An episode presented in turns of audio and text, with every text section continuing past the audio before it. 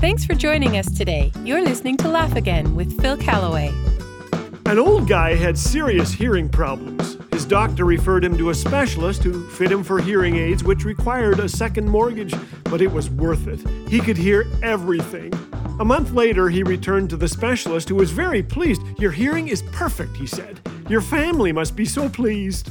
The gentleman replied, "Oh, I haven't told them yet. I just sit around listening to the interesting conversations. I've changed my will 9 times. Reminds me of Chuck, who told his neighbor, "I just bought a hearing aid. $4,000, but I can hear everything." "That's great," answered his neighbor. "What kind is it?" Chuck looked at his watch and said, 10:30. "Did you get the joke? Did you hear the joke?" One more.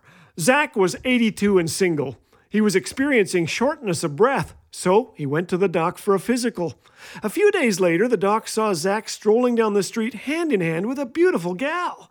The doctor said, "Zach, you sure look better." Zach said, "Just doing what you told me to do, Doc. I got myself a girlfriend."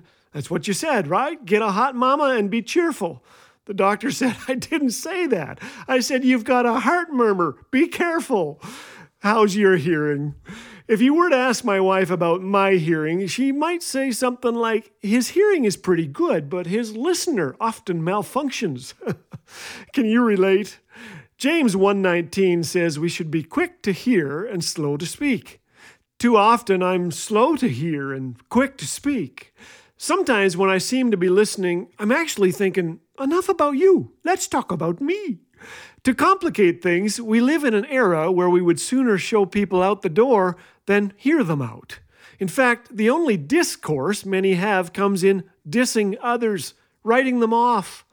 Has there ever been an era where we've said more and listened less? Take social media. Please take it. I've had about enough. Bold opinions are expressed on every front. Politics, COVID, education options, you name it. My daughter and I found ourselves disagreeing on a few such matters. Of course, I was right.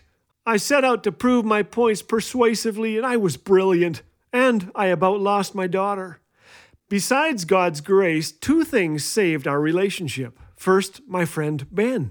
On his desk is this, "Assume you're wrong." Say what? Have the humility to admit that in each disagreement you will have things to learn. Listen respectfully to those with whom you disagree. You'll surprise yourself, amaze them, and find that this is how we grow and build.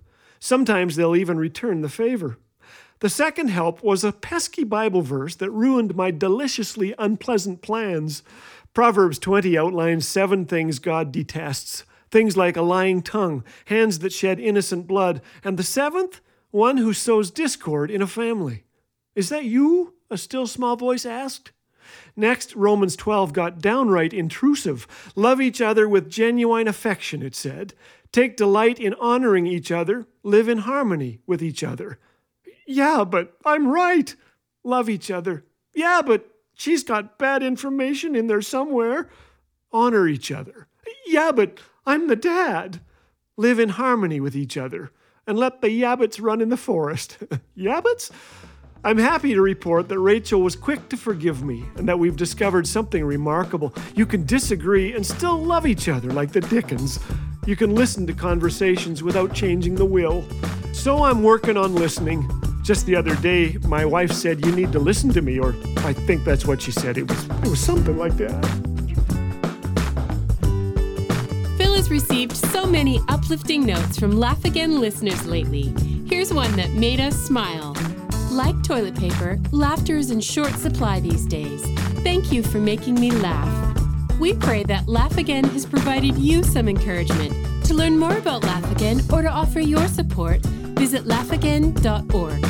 Laugh Again, truth bringing laughter